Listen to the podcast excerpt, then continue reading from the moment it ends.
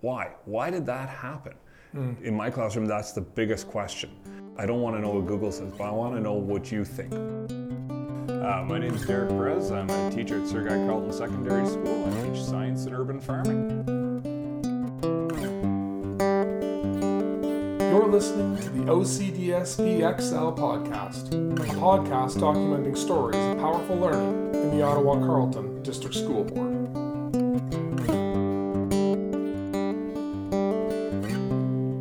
I'm Cam Jones, your host. And in today's episode, we speak with Derek Brez. Derek is growing thinkers and feeding learning at Sir Guy Carleton Secondary School. His students are discovering science in the act of asking why.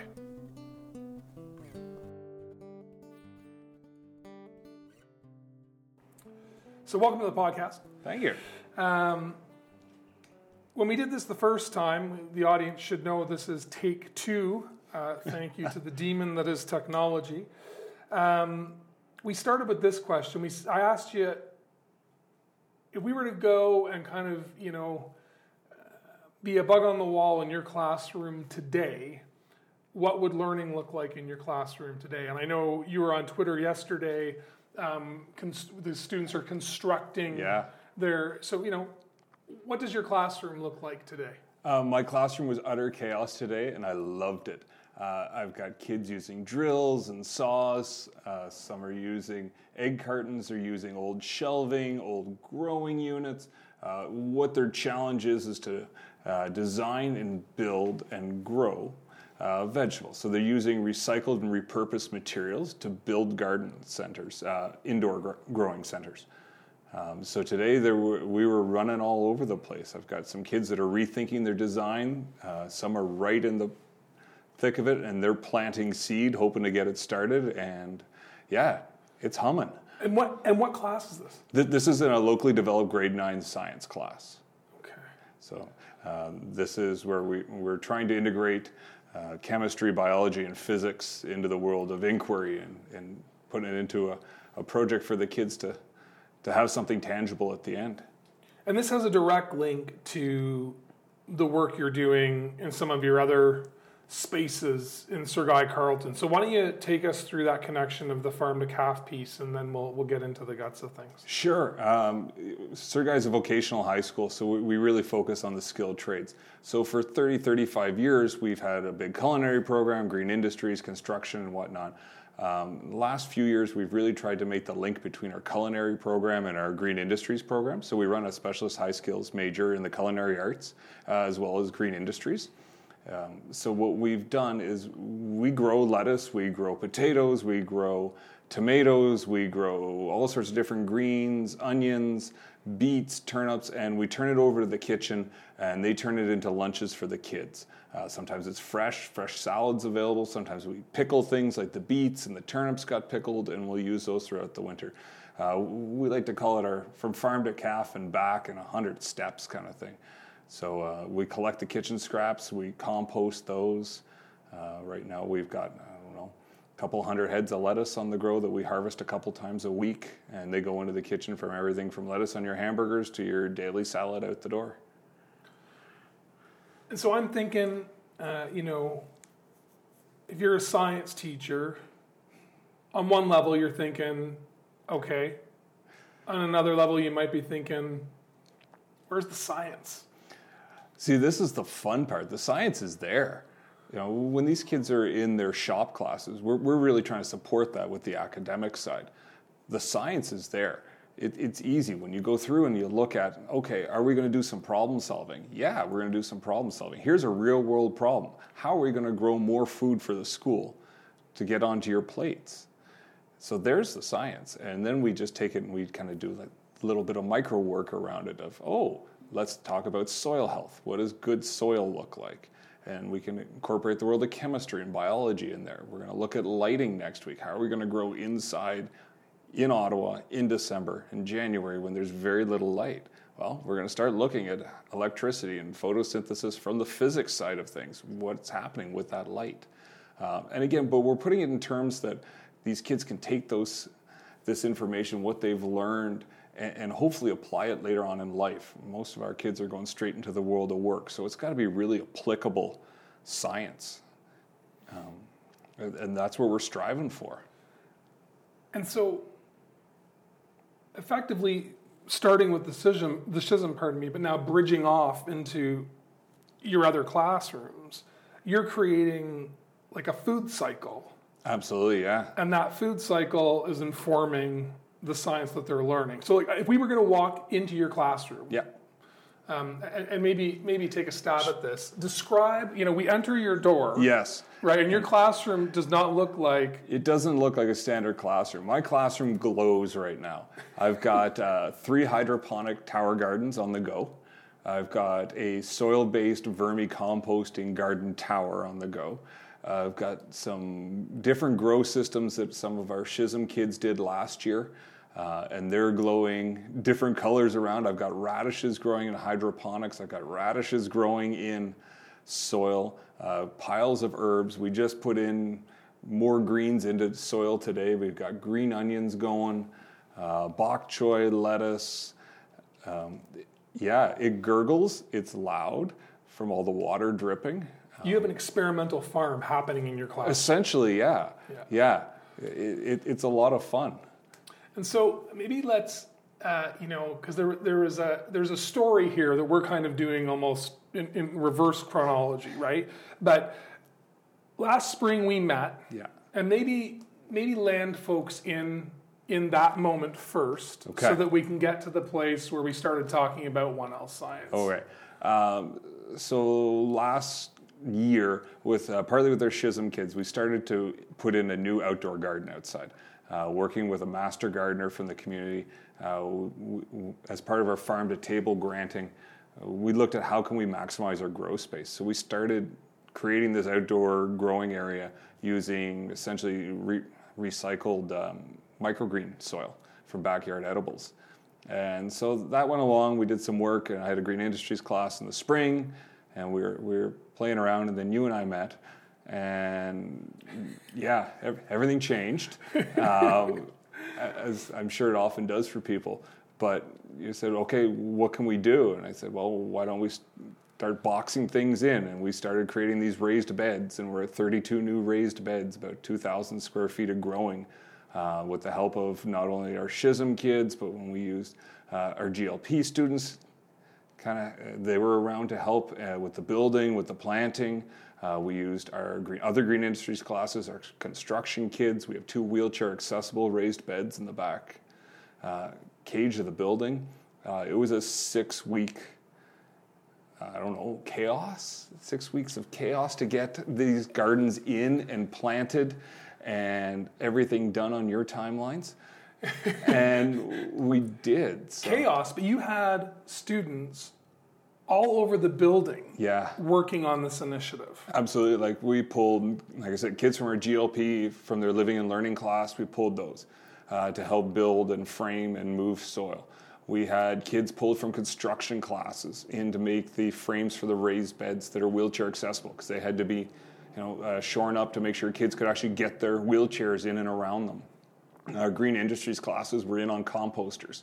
So we have seven composting units on the go right now, on top of regular everyday schooling that had to happen as well. And you mentioned the master gardener. We should Yeah. we should name Tom. Yeah, so Tom Marcantonio came uh, when we were applying for the Farm to Caf grant. Uh, it was suggested that we make contact with Tom, and we did. Uh, and he came in and, worked as a consultant with us. Uh, he hooked us up with the soil options. Uh, he's done this all over the city. So he was a wealth of information. He continues to touch base and work with us uh, moving forward. So, uh, you know, without having Tom in our in our corner, we wouldn't be where we are right now. When I visited you in in I think it was early June Yeah. or late May, and Tom was there. Yeah. One of the things we haven't mentioned that we should mention is that you made a connection with um, Earl of March Mm-hmm. and brought students from that. So talk a little bit about that connection. So the Earl was looking at um, putting in a gardening uh, club and, and kind of wondering where to start. And so uh, I met with a couple of their teachers. They brought over a group of kids uh, from their community living program. And so we planted. They came in and gave us a hand putting potatoes in the ground and onions and beets, getting that all there. And Tom was there to help us out as well. You know, giving us that wisdom of okay, how far should we space these apart? Um, I've never grown that much food. I grow it at home, but nothing to this scale. So it was kind of neat. It was my kids working with the kids from the Earl, with Tom, with some of our GLP kids, and we got the garden planted. I mean, I think one of the things that I'll highlight just really quickly there is my favorite part about that story is that Sir Guy students are working with Earl students, so that when the Earl students start doing work at Earl, which is which is happening as Yeah. we speak, the experts in the building are the students from their community living program. Absolutely. Right? And they're experts, but they're also already connected with Tom as they start to roll out that partnership at Earl of March. Right? Absolutely. So what a neat And they were back a couple of weeks ago on a tour.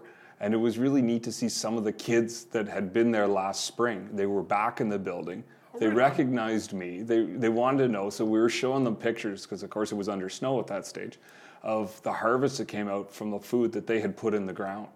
And, and they were just in awe. So it was really neat for them and for me to be able to show them that full circle of like, this is what you guys did last spring. Here are your pictures. Here's what came out of the ground from those eight potatoes you put in. We pulled 15 pounds. Kind of.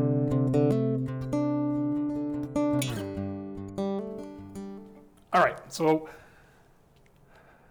let's go back to that day in late May, early June, and we're talking with Tom and we're talking with the students, and, Yeah. and the bell goes, and everybody's going off their own directions. And you and I have this conversation that I think really, um, you know, has pushed us to this moment, right? And, and maybe what's going on in, in your in your one L class Yeah. for certain, I think, right?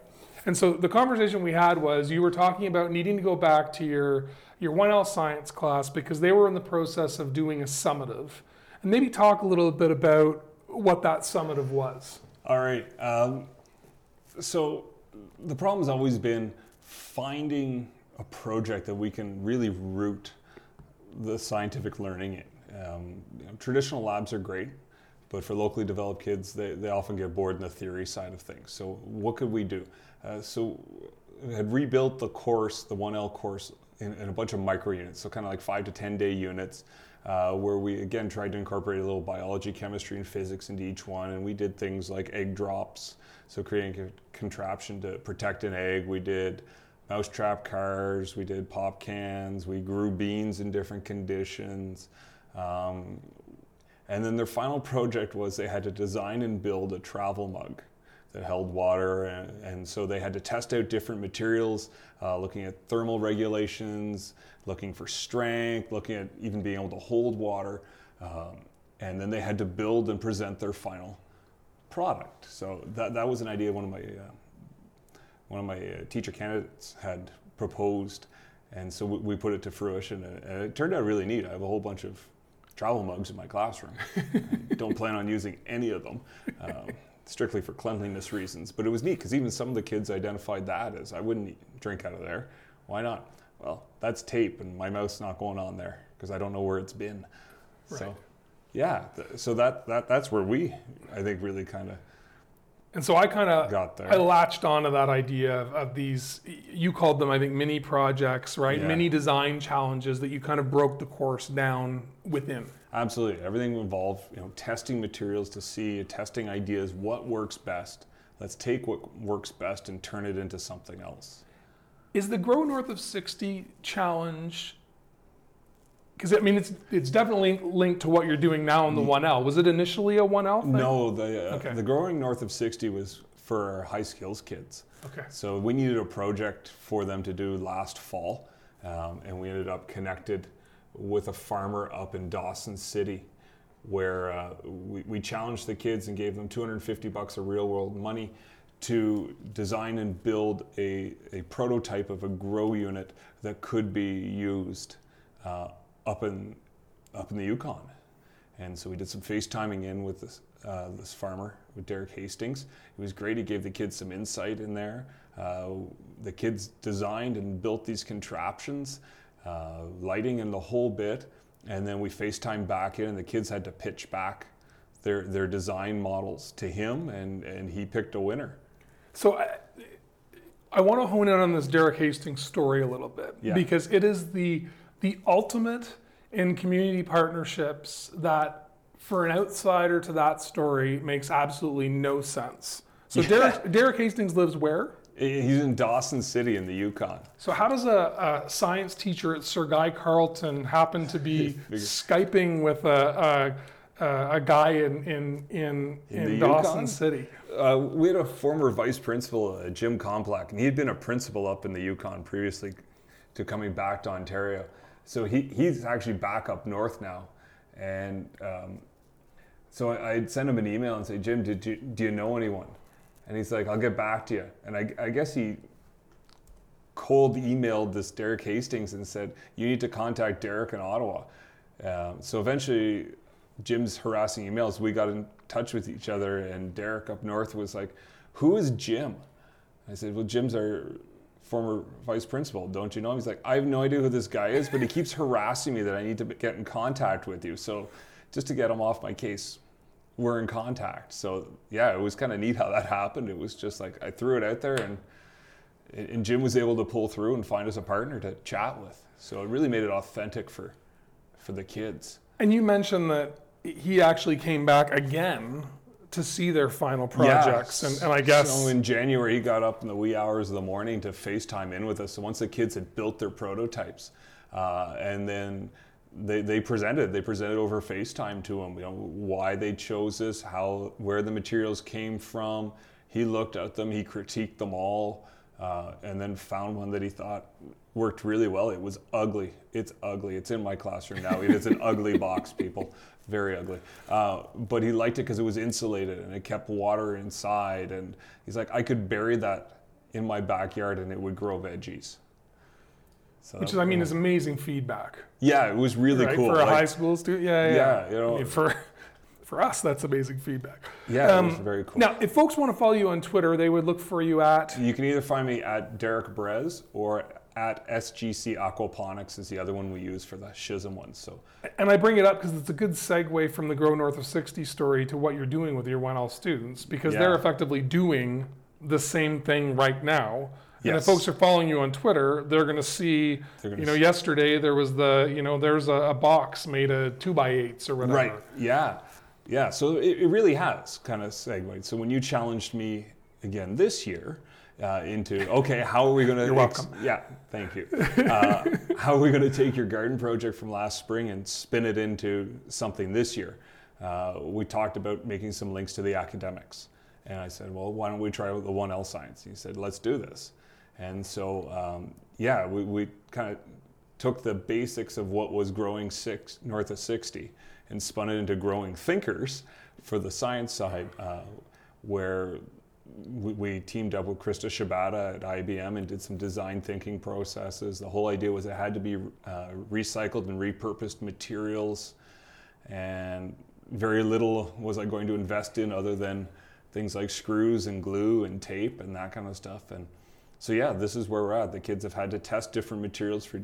Uh, we had someone the other day testing tape to see which one would stick better. I've had kids testing out. Well, tell, tell the tape story. Okay, so we, we, we set up uh, you know to see which between gorilla tape, duct tape, and masking tape, which one would you know adhere best. And we hung weights off a desk. One of my students, she set it all up. We put the iPad in. I let our nighttime custodian know.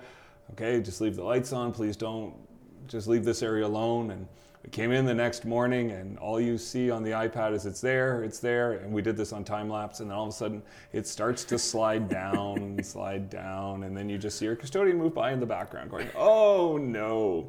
Uh, but again, good for the students to realize, hey, things don't always work out. So we set it up again and ran it again. Gorilla Tape won. Um, but yeah. Product endorsement. Use Gorilla Tape. Um, so if you're going back to you know, whatever semester two in, in June 2019 or semester one, and you're thinking about your class, I asked you at the start of the podcast, what does your learning look like in your classroom right now? And I guess what I'm I'm kind of wanting to bookend there is distinguishing your practice of what learning looks like in your classroom now and how that's shifting um, how you're approaching learning in your classroom and how you can see that shifting learning sort of more broadly? Yeah, it, it it's it's changed a lot probably in the last 36 months. Mm-hmm. Even if it goes back that far. Like last year we started to shift with these mini projects trying to give the students more say in what they were doing and having more authentic learning uh, experiences. And, and this year it, has been tough. It, you kind of take the gloves off and let the kids drive what they're doing.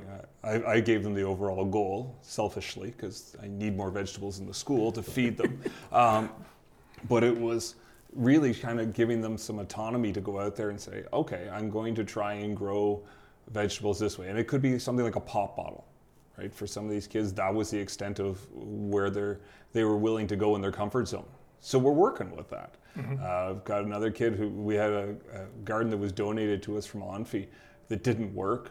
And so he's in the process of taking this rotating barrel like garden and rejigging it all because it was warped and he's cut the barrel down and he's reset the the whole drive mechanism in it and so quite an extensive project so what it what I, I guess kind of where I'm at now is I'm much more thinking along the lines of what is best for them where where are they showing that me their learning and, and let me try and extrapolate out that right. that bit for evaluation purposes, I guess. And so in that yeah. way, if we were to go back, you said 36 months. So if we yeah. were to go back a couple of years ago, yeah, what does 1L science with Mr. Brez look like? So you come in, we learn to uh, do the scientific method, and then we do some good old chemistry experiments because they're always a good hook. So testing of uh, chemical properties, both physical and chemical, uh, some pretty standard labs, very prescribed.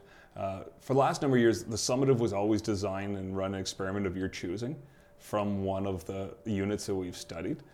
I've tried to move away entirely from those big units that come in the lovely document uh, and, and, really kind of integrate them into greater topics so it's a little more of a, a whole view of science rather than a specific topic within the realm of science. And so, in that sense, you're actually doing science we're, we're, as opposed to sort of weaving, you know, real science into a curriculum or worksheets or whatever. Yeah, yeah. Really, it's come down to what are these kids going to need when they leave high school, go into the world of work? What sort of skills, what sort of thinking are they going to require? They're not going to need the periodic table they're not going to need to know, uh, you know, the Krebs cycle. They're going to need some hands-on problem-solving skills.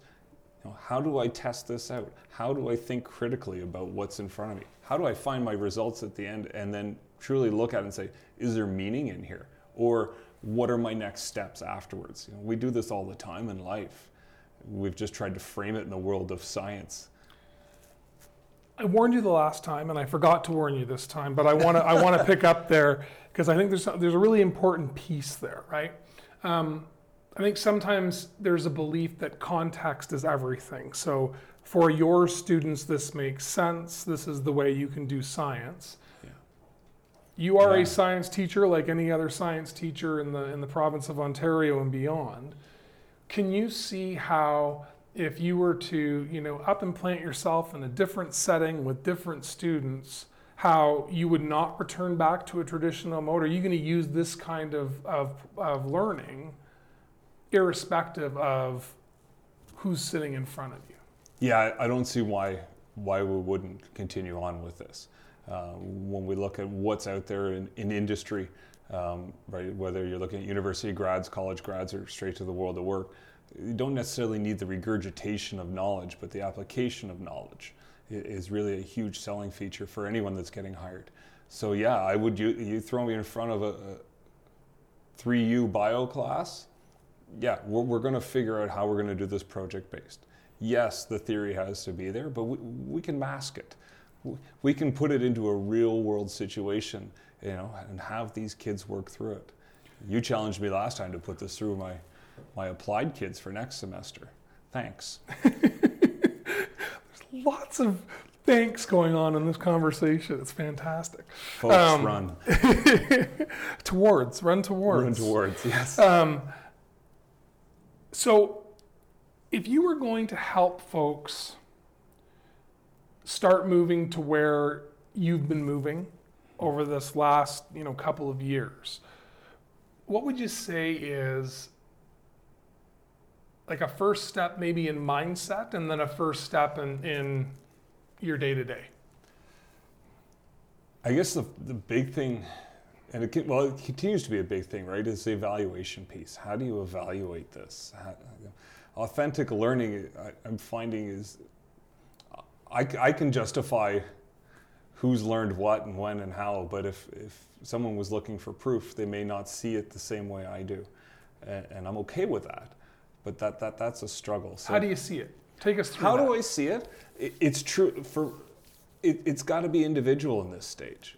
Like when, when we look at say, okay, where did student A start in September? Where are they now in November, December, and into January? Like that, that's the success there. Are they able to show me that they are critically thinking through this? And uh, again, I'll come back to my kids because they, they have such a range in a locally developed classroom of abilities, and I know that's mimicked elsewhere. But you know, student A may only be able to get so far in this process, and that's okay. But they've demonstrated that critical thinking learning. They've been able to show me there's some knowledge of chemistry, some knowledge of biology, some knowledge of physics in there uh, as we move forward. And I think that can go anywhere, um, you know, whatever level you're looking at, whether it's locally developed, applied, or so one of the ways that I've been having a conversation with folks on the board about, I think what you just said, and, and tell me if this makes sense to you, is, you know, if we focus on achievement mm-hmm. we can focus on achievement to the exclusion of growth very easily, right? If we focus on growth, achievement will always follow. Yeah. And it sounds to me like what you're describing is, you know, the student who's working with the growing tower that doesn't work and is taking it apart and trying to figure out how it works.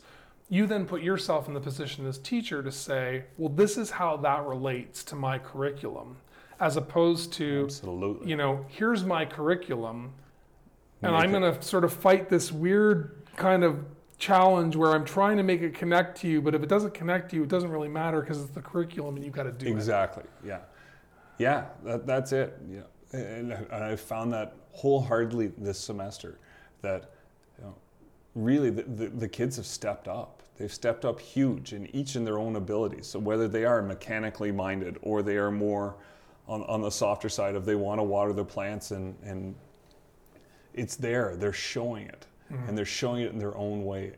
And I, you know, I, I'm excited to see as we move towards the end and towards next year, what is this going to look like? How much of this is going to stick with them? Last time I asked you a question, uh, maybe to spark your memory a little bit, you were talking about how part of revealing the curriculum and, and focusing on student growth is always asking why. Why, yeah. Um, and I'm wondering if you can just sort of hone in on the importance of asking why.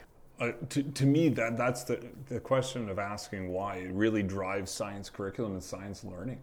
Like really, that when we boil it down, that, that's what we're doing. We're, at, we're finding a question or a problem. We're asking, okay, what is the relevance? Why do I want to know the answer? How am I going to find the answer? And you get there. And when you get these lovely results at the end, no matter which way it goes, why? Why did that happen? Mm. In my classroom, that's the biggest question. Um, you know, why? Why do you think? And I tell my kids, there's there's no right or wrong answer here. You can go, you Google it. I, I don't want to know what Google says, but I want to know what you think. Why did that happen? Mm-hmm. So why does uh, you know material A? Why is it stronger than material B? what's going on or which tape holds better. What's the difference between Gorilla Tape, duct tape, and masking tape? Why is that holding up better? Why do you think? And then we can go ahead and check those facts and check that thinking. But it, it really gives, I think, the kids a chance to try and explain something. They, they want to tell you. They want to tell you what they know and they want to show you what they can do. Even the toughest nuts, they will crack at some point and they will give you a glimmer in there. And when you, you know, I think asking that question, why, gives them that opportunity to express what they're thinking and you know show some rationale, show what they know. That used to be one of my favorite questions in university. Write a question and answer it on something that you know, hmm. because we've all got that in us somewhere, something that we're holding on to, and we're like, yeah, I know this. I know this is going to work, uh, and you want to share it. And My kids are no different. Well, it's interesting, right? Because I've done some reading. Uh, I've read a couple of biographies recently about you know Da Vinci and Einstein, and, and I compare their asking why and then going out and just to any means trying to come up with answers to those questions, mm-hmm. and then the way that I learned science, right? And and you know, in a lot of ways, the classroom killed curiosity for me when it came to things like science mm-hmm. because there was no curiosity. Right. Right. There was very you much got your like five-page lab. That's it. Fill in the blanks. Write your, you know, your three-sentence conclusion or whatever. Answer your an- analysis questions, and, and, go from there. I'm gonna be honest. A lot of my assignments are still set up that way, um, just in terms of starting the ball rolling. So well, when I give the kids something to do, yeah, it still comes in a written format. It comes through the good old Google Classroom, uh, mostly for accessibility reasons. But it's it's a starting point, and then it's phrasing those questions at the end instead of it being, you know, what was element number 30 on the periodic table that no one really cares about anymore, to you know, how can you use this in your everyday life? Explain that. I, so I wrote a, a blog post um, where the title of which is "I Hate Science." Uh, and in that, I, I describe this this professional development that happened. I don't know, probably ten years ago. Um, but I was in a group. We walked to a table. A group of teachers, by the way. We walked to a table, and there was you know a petri dish, and there was what was clearly some sort of an oil, and what was clearly some sort of other liquid. It turned out I think it was balsamic vinegar. Um, and you know the table sat down, and we're all very compliant because we're teachers. Mm-hmm and trying to decide, you know, what are we supposed to do? And, and I saw these two bottles, and I was like, well, I am just going to mix those things because I want to see what happens, what happens right? Yeah. And you know, it strikes me that the experience that you're designing in your classroom right now allows students to have that moment, right? To have that moment where it's like, whoa, they are like magnetized. What's going on with? They do not mix. Why don't they mix? you know, and then all of a sudden, that's what we get to learn, right? As opposed to like, you know, here's a camera of a petri dish, you know, I'm going to put oil in this together, and oh yeah. look, what happens? Yeah, yeah, and that's it. It, it gives them that moment. They, they take the ownership. I, I think today I saw it. I was had my class was open at lunch. I was running around doing some stuff, and I had one of my students come in, great kid, brought one of his friends in, and his friend's like, "What's going on in here?" And he literally took him on a tour of the classroom and explained everything that's going on in there. And it was just one of those moments where you sit back and you're just like, "Okay, you got it. That's awesome. You got it." And, and his buddy left, and I gave him a high five, and he's like, "What's that for?" It's like, "You got it. It's right there." Like I couldn't have done a better tour myself. It was unbelievable. Thank you for coming. And talk to Cameron Jones. Always talk to Cameron Jones people.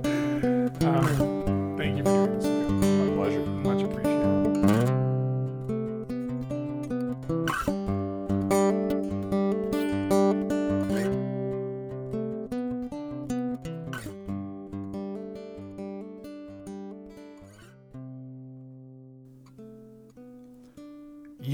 Listening to an OCDSB XL podcast. Thanks for listening.